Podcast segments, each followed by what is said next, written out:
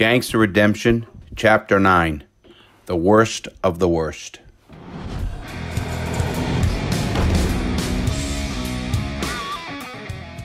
Lawton left Oklahoma before the crack of dawn.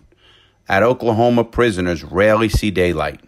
He had arrived in the dark, and he was leaving in the dark. The plane's first stop was Harrisburg, Pennsylvania. After the plane had landed on the tarmac, Lawton sat there waiting in his seat for what seemed like an eternity. A lieutenant walked onto the plane and started reading off names. Prisoners got up and hobbled down the stairway at the back of the plane. Lawton could see prisoners standing in front of their assigned buses, again being searched for contraband. The air marshals then reloaded the plane with new inmates heading to God knows where. The next stop was Atlanta. After hearing all the horror stories, Lawton was beginning to feel an unsettling nervousness. You're a white boy in a prison with all black guards. You're in the shit of the shit, he was told. Another prisoner who had spent time there told him, The guards are going to beat your ass. Lawton thought to himself, How am I going to survive this? Lawton's name was called. Handcuffed and shackled, he got up and shoveled off down the center aisle to the back of the plane. Name and number, barked the huge black lieutenant. Lawton, 52224 he said. Still in irons, he hobbled down the ramp and looked around. The plane was surrounded by guards with shotguns. No getting away from here, he thought. He headed to his assigned bus and waited to be searched. Lawton sat on the bus as it drove through the slums of Atlanta. There was a sign for the Atlanta Zoo. Fitting, he thought. Then he saw the prison, which was built in 1903. He could see the 40 foot high walls that ringed the place. A series of gun towers were prominent. Underground, the concrete had been poured 20 feet below the ground level, a guarantee that no one would dig himself out. In one brick tower, Lawton noticed a flock of pigeons. He envied their freedom. In 1903, the Atlanta Federal Penitentiary was the largest poured concrete structure in the world, designed to make sure he wouldn't see the outside world for a long, long time. This place is a dungeon, he thought, as it was supposed to be. After all, it was designed to house the worst of the worst. Al Capone had resided there in the 1930s. The Cuban criminals who made up a large part of the Mariel boat lift ended up there, as did Tommy Silverstein, perhaps the most violent criminal Atlanta had ever seen. Silverstein had been one of the founders of the Aryan Brotherhood, a Nazi hate group that targets blacks and Jews. In the 1970s, Silverstein was in the hole when someone passed him a key and he was able to slip his handcuffs. He murdered a Black Panthers by the name of Cadillac Smith and when the guards came after him, he killed two guards, including a lieutenant. Silverstein was put in solitary confinement, alone with no human contact, and he's been in solitary confinement since 1983. He has since been moved to Leavenworth, Kansas. After the bus pulled into the garage, he could hear the gate clang shut behind him. Okay, file off, everyone was ordered. Lawton walked into the huge elevator with 15 other inmates. Turn around and get against the wall, came the order from the burly guard with a deep voice. Nuts to butts, tighten it up. Lawton, who had traveled on a plane and a bus shackled for 12 hours, ached all over. I guess I'm not going to get any sympathy from this place, he thought. The elevator ascended, and after it stopped, the elevator door opened, and everyone entered receiving and discharge. The prisoners were ordered into a large cell. One by one, the prisoners were uncuffed. They stood body to body, crushed in like cattle, as each prisoner's name was called for processing. Lawton, 52224-004. Once they determined that Lawton was actually Lawton, the first thing they did was conduct a thorough body search. You lift your cock, bend over, and spread your ass. Then you squat and cough, said Lawton. They want to make sure you don't have any contraband on you.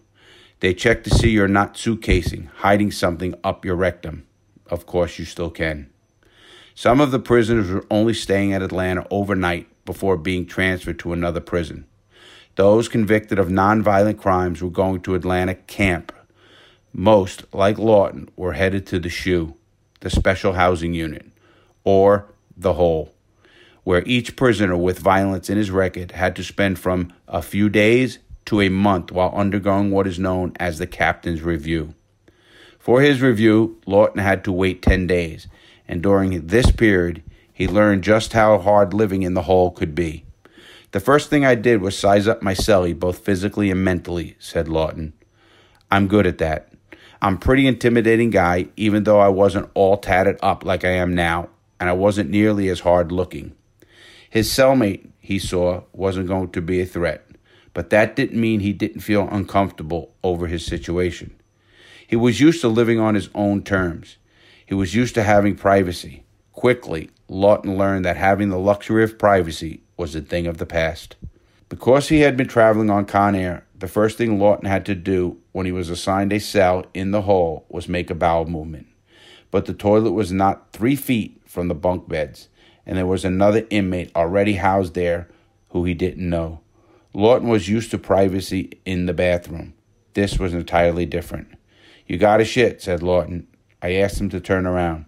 I didn't want him watching me. When you're sitting on a toilet, you're used to being alone. I sat down on the toilet and he laid on his bunk, his head at the far end of the cell, face towards the wall. If I had wanted to, I could have reached out and touched his leg. That's how close we were. This time I was lucky. My cellie was okay. Later, in other prisons, I had to room with cellies who were animals. That's when you fight in the cells. One time I beat a guy until he couldn't move because when you're locked in, it's either him or me. No referee. Lucky for him, I had a heart. I would have killed the guy. I was worried he was going to kill me first, but not this time. I became comfortable with my cellie rather quickly. We started talking. If you don't get along, then when it's time to go to sleep, you better sleep with one eye open, which is what I did the first night anyway. Atlanta was one of those places where you never got comfortable. In the hole, Lawton quickly saw he and the other prisoners were at the mercy of the guards. You find you have nothing coming to you, said Lawton, meaning there's no point banging on the door saying, Hey man, I don't have a blanket. What blanket? You're lucky you're alive in there. If you bang on the door, the guard comes up to the door and says, What do you want? You want a blanket? Now you don't get one. They do whatever they want to do. They're under the command of the fucking Gestapo. The inmates in the hall were also at the mercy of the elements. Temperature, both from the weather and from the water temperature of the showers, was a serious problem. Atlanta had air conditioning, but it was either broke most of the time or the guards were fucking with us, said Lawton. In the summer, the place was a sauna, and in the winter, the prisoners froze. We'd beg for blankets. We didn't always get them. Showering was a problem because the guards controlled the temperature of the water. If a guard felt like it, he could turn off the hot water in the winter so the prisoners would freeze. But that wasn't nearly as bad as when they turned off the cold water because the result was boiling hot water. When the guards turned off the cold water, Lawton quickly learned you couldn't shower or you would be scalded. One time, Lawton didn't shower for 14 days because the guards refused to turn the cold water back on. Lawton lay on his bunk in the hole, listening to the mayhem around him. You hear everything that's going on around you, he said. You'll hear the other inmates talking or screaming. You hear the drug deals going down. The orderly will come up to your window and say, Do you need anything? What you got? I didn't have anything. I was new to the system. I didn't know how it worked. What he was saying was if you need heroin, if you need weed, whatever you want, he got. And if you had it, he could find a buyer for it. The orderlies a- asked me, Who do you know? He wanted to know if I had any connections. I was also offered credit if I wanted to buy drugs. Many times I saw guys who bought drugs on credit, and before they knew it, they had a heroin addiction. I kept a low profile. My goals were simple. I wanted air, food, and shelter, I told myself. That is all you have to worry about. Lawton would learn that he had one more goal, one more important even than the others, and that was survival. Finally, after two weeks in the hole, Lawton underwent captain's review. The captain, who is head of security, has to clear each prisoner for the yard. He and his staff do this by asking a series of questions to see if the prisoner has problems with any particular group or any particular inmate, or to find out if the prisoner fears for his life, in which case he might find himself in solitary confinement.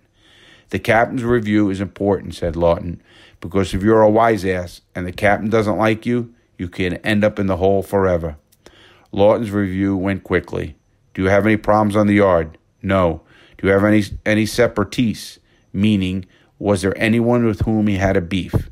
This could be someone involved in the prisoner's case, like a snitch, or it could be someone the prisoner had a fight with in another prison. Every new prisoner gets asked because if unchecked, these feuds can get somebody killed. No. Are you scared to be on the yard? No. All right, Lawton, pack up. Pack up what? Lawton thought. What the fuck do I have to pack up? Once in the general population, now Lawton really had to watch his back. He was one of 2,000 inmates at Atlanta. Most were in there for violent crimes, including murder, rape, and as in Lawton's case, armed robbery. About 800 of the prisoners were sentenced to life, meaning they weren't going to get out and they had nothing to lose if they were to commit further mayhem. 200 were psychopaths who chased drugs and punks. Punks are guys who are gay or who were gay in prison and who were intent on escape, as impossible as that might be. Many of the inmates belonged to gangs, including the Aryan Brotherhood, the Bloods, the Crips, the Latin Kings, Sureños, Gangster Disciples, and a number of others. Worse for Lawton, most of the inmates were black guys with chips on their shoulders. Though he had no prejudice in his bones, Lawton quickly learned what it was like to be in the minority. Atlanta was a terrible place for a white guy to be, said Lawton. The Atlanta Penitentiary, fittingly near the Atlanta Zoo, was only 15% white. Of the 2,000 prisoners, only 375 were white, and 80% of the guards were black, and they hated white prisoners, said Lawton. Over and over he would hear, Who the fuck do you think you are? You're a white guy. Forget it. The white guards weren't much better, said Lawton. Most were out to prove themselves. Every day behind the concrete walls of Atlanta, Crimes such as stabbings, rapes, robberies, drug dealing, extortion, prostitution, gambling, and pretty much any illegal activity you can think of took place. For inmates found to be a snitch, a child molester, or someone not accepted in the minds of the inmates, the likelihood of a stabbing, a severe beating, or even murder was inevitable. I was a monkey in a cage, said Lawton. The trick was to avoid the worst of the worst and survive. After getting his bed bedroll, Lawton was assigned to cell block A1. Accompanied by guards, he and a half dozen other inmates had to walk past C block, the long term hole that consisted of five tiers of cells with iron bars like dungeons from the time of Al Capone was housed there. Lawton could hear the commotion coming from behind the steel doors. As Lawton headed towards A block down a long passageway, he could hear all the commotion coming from D block and B block as well. As he entered A block, all the inmates were looking at him. Not a word was uttered. It was eerie because A1 had two tiers and the inmates were hanging over the top tier watching him in silence. On every floor in Atlanta, there are two guard stations where the guards often stay when not making rounds. They were looking too. As he walked past the cells toward the guard station, he noticed one inmate who looked just like a woman, with his eyebrows and lips tattooed. These inmates, who looked like women, of which there were many, were called punks, he would soon learn. Holy fuck, Lawton thought. This is a world unto itself. Cells were not assigned. The inmates picked their own cellmates. It was nerve wracking because Lawton had no idea how the inmates approached each other. Who will be my cellie? he wondered. He was on the lookout for a white inmate who didn't appear to be a homicidal maniac. Lawton and an inmate by the name of Lee Sharrow found each other. As he walked by, Lawton was asked by Sharrow, Yo, where you from? That was always the first question asked. New York, said Lawton. Sharrow then began talking, asking him questions like, Where'd you come from? Who was on the bus? How long have you been traveling? And then he asked, How long you got? I have four 12s, Lawton said, meaning he had been hit with four 12 year sentences to run concurrently. Lawton was a little embarrassed. Compared to most everyone else, it was a very short sentence. Sharrow, who was from Pensacola, Florida, had attacked a man with an axe handle and killed him. He was serving a life sentence. Sharrow didn't want a cellie who was a snitch or a wacko. He wanted a cellie who would live and let live. Early on, Sharrow and Lawton clicked. Important because strangers who were going to be living in a very close proximity for a long, long time better get along. Hey, I got some toothpaste, said Lee. Hey, man, thanks a lot. Sharrow also gave him a pair of sneakers. Sharrow and Lawton together walked over to the guard. We're going to cell together, said Sharrow. Sharrow, it turned out, was part of the group of cool white inmates. The word went out. Lawton's a New York guy, a white guy, and he's okay.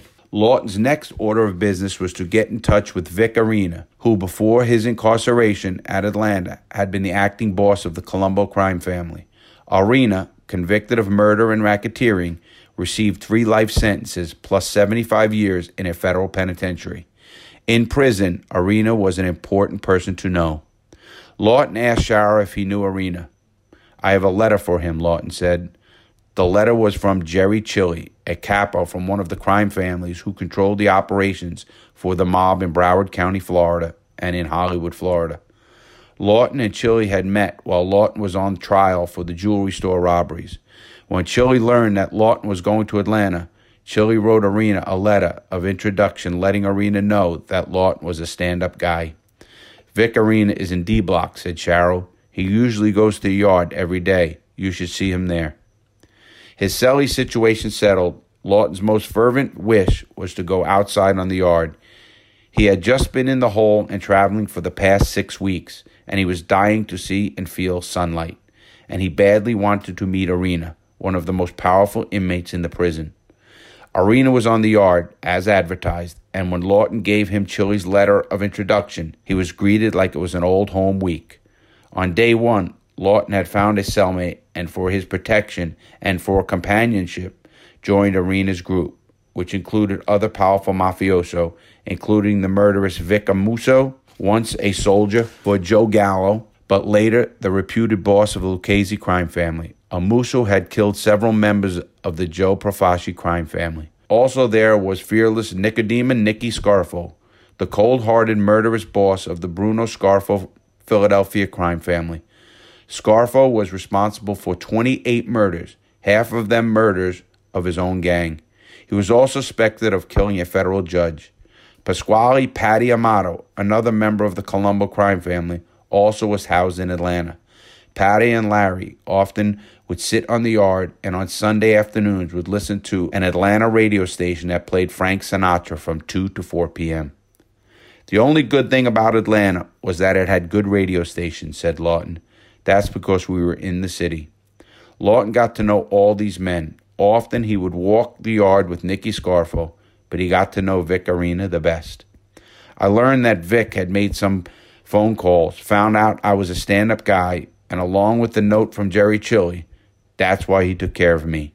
Being one of the guys helped me get through Atlanta. Lawton's first week on the yard wasn't too bad. Then he got in trouble. Lawton was standing with a group of white inmates the cool guys, who began complaining about the food. Lawton had eaten the food, and it was disgusting.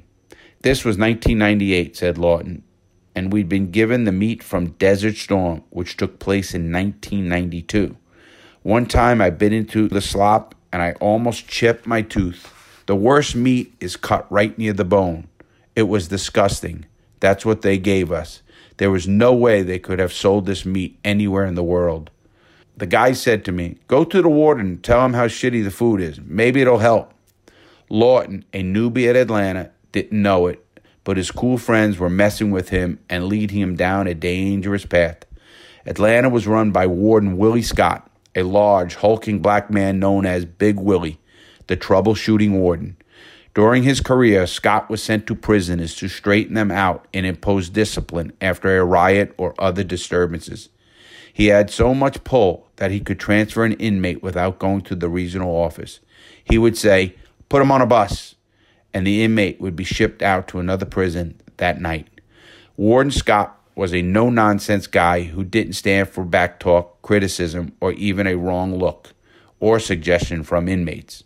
Lawton's friends were having fun with him and they knew what was going to happen. Lawton walked up to the warden and he said, Warden Scott, the food here isn't very good. Oh, really? he said calmly. Hold on. He called the lieutenant over. Throw him in the hole, he ordered, and into the hole Lawton was thrown. What the fuck did I do to be in the hole? asked Lawton. I said, The food's not that great. I didn't even say it was that bad. The injustice of it all made him boil with anger, and anger he had no way of dissipating. During his time in the hole, he was banging on the door to get attention of the counselor on the floor, a decent man by the name of Farley. I said to Farley, What kind of place is this? Disneyland? Farley was a big black guy who was pretty cool, said Lawton. What the fuck is going on? I said to him. This place is a fucking zoo. Larry, he said, just be quiet. Don't say anything. I always bitched. I couldn't help myself. And because he couldn't help himself, three of the 18 months he re- resided at Atlanta were spent in the hole. Unlike his stay in the hole before Captain's review, this time Lawton was sent there as punishment. This time his treatment wasn't as humane. He was put in a cell, stripped naked, and as punishment, the guards made him sit naked in the cold for a couple of hours before they brought him his orange jumpsuit. It was winter, and you're on the floor in a fetal position, freezing your balls off, said Lawton. You're at their mercy. Two weeks later, he was returned to his cell on the yard. All the while, Lawton was learning what it took to survive. He learned to eat ramen noodles raw, which, when raw, looked like a chunk of straw. Then you drink a glass of water, and the noodles expand in your stomach, and you're full. When you go from being a millionaire riding around in a limo to eating ramen noodles raw to keep from being hungry, you truly understand the big picture. He also learned that to survive, he had to be vigilant every day. Imagine waking up every morning fearing for your life, said Lawton. I never slept past six o'clock in the morning. Every single morning, you put on your boots or your sneakers. You never know when you'll need them in a fight. You never look into a cell. One time I noticed an inmate being stabbed by two other inmates, and I just kept on walking. Another time I watched four inmates run in on a guy and stab him 30 times. The guy came staggering out of the cell, blood dripping everywhere, screaming. The four ran to ditch their shanks because they knew the guards would come running and there was going to be an investigation. Everyone knew who did it but no one was ever able to prove it. Another time, Lawton saw a guard tackled by an inmate. That doesn't happen in most prisons, but in Atlanta, the inmates with life sentences would go crazy, and they didn't care. Lawton watched an inmate slam a guard to the ground and then kick him repeatedly. No one came to stop him until the other guards on the floor hit the alarm button, and then dozens of guards and staff came running to his defense. I'm sure that inmate got the beating of his life, said Lawton. Lawton once heard the guards break the leg of the inmate in the next cell. He didn't see it, but he could hear the snap of the bone and the blood curdling screams through the vent. You have no idea from where the danger will emanate, said Lawton. It could be from one or more of the guards or another inmate. It could come from looking at someone the wrong way, bumping into someone and not saying I'm sorry, or a slight, real or imagined. Maybe someone thought you looked in his cell and saw something you shouldn't have seen, like a guy stashing his drugs or hiding his wine. Or perhaps a guy was fucking a punk. Or maybe the guy with the shank was just mentally ill, like an inmate by the name of Ozzy. Ozzy was a black inmate who went crazy, said Lawton. He taped two shanks, one to each hand, and he ran down the tier, stabbing anyone who was in his path. By the time he got to the end of the tier, all the guards came running. They were screaming, Drop the knife! Drop the knife! But the shanks were taped to his hands. They surrounded him and they sprayed him with mace. He didn't kill anybody, he just went crazy. There's a different code in a penitentiary than in any other prison setting, said Lawton. It's all about survival. Psychopaths rule the prison. That's the end of chapter 9. Next chapter is chapter 10 An Atmosphere of Violence. I'm hoping you're liking the reading of this. And if you'd like to hear the summarized version, you can go to our YouTube channel. Just go type in Larry Lawton YouTube, and you'll find uh, our YouTube channel. And please subscribe there and uh, support our channel as we as we go through this process of trying to gain gain fans and make social justice. Uh, thanks for listening. I hope you like it, and uh, we'll be back for chapter 10 in a few days.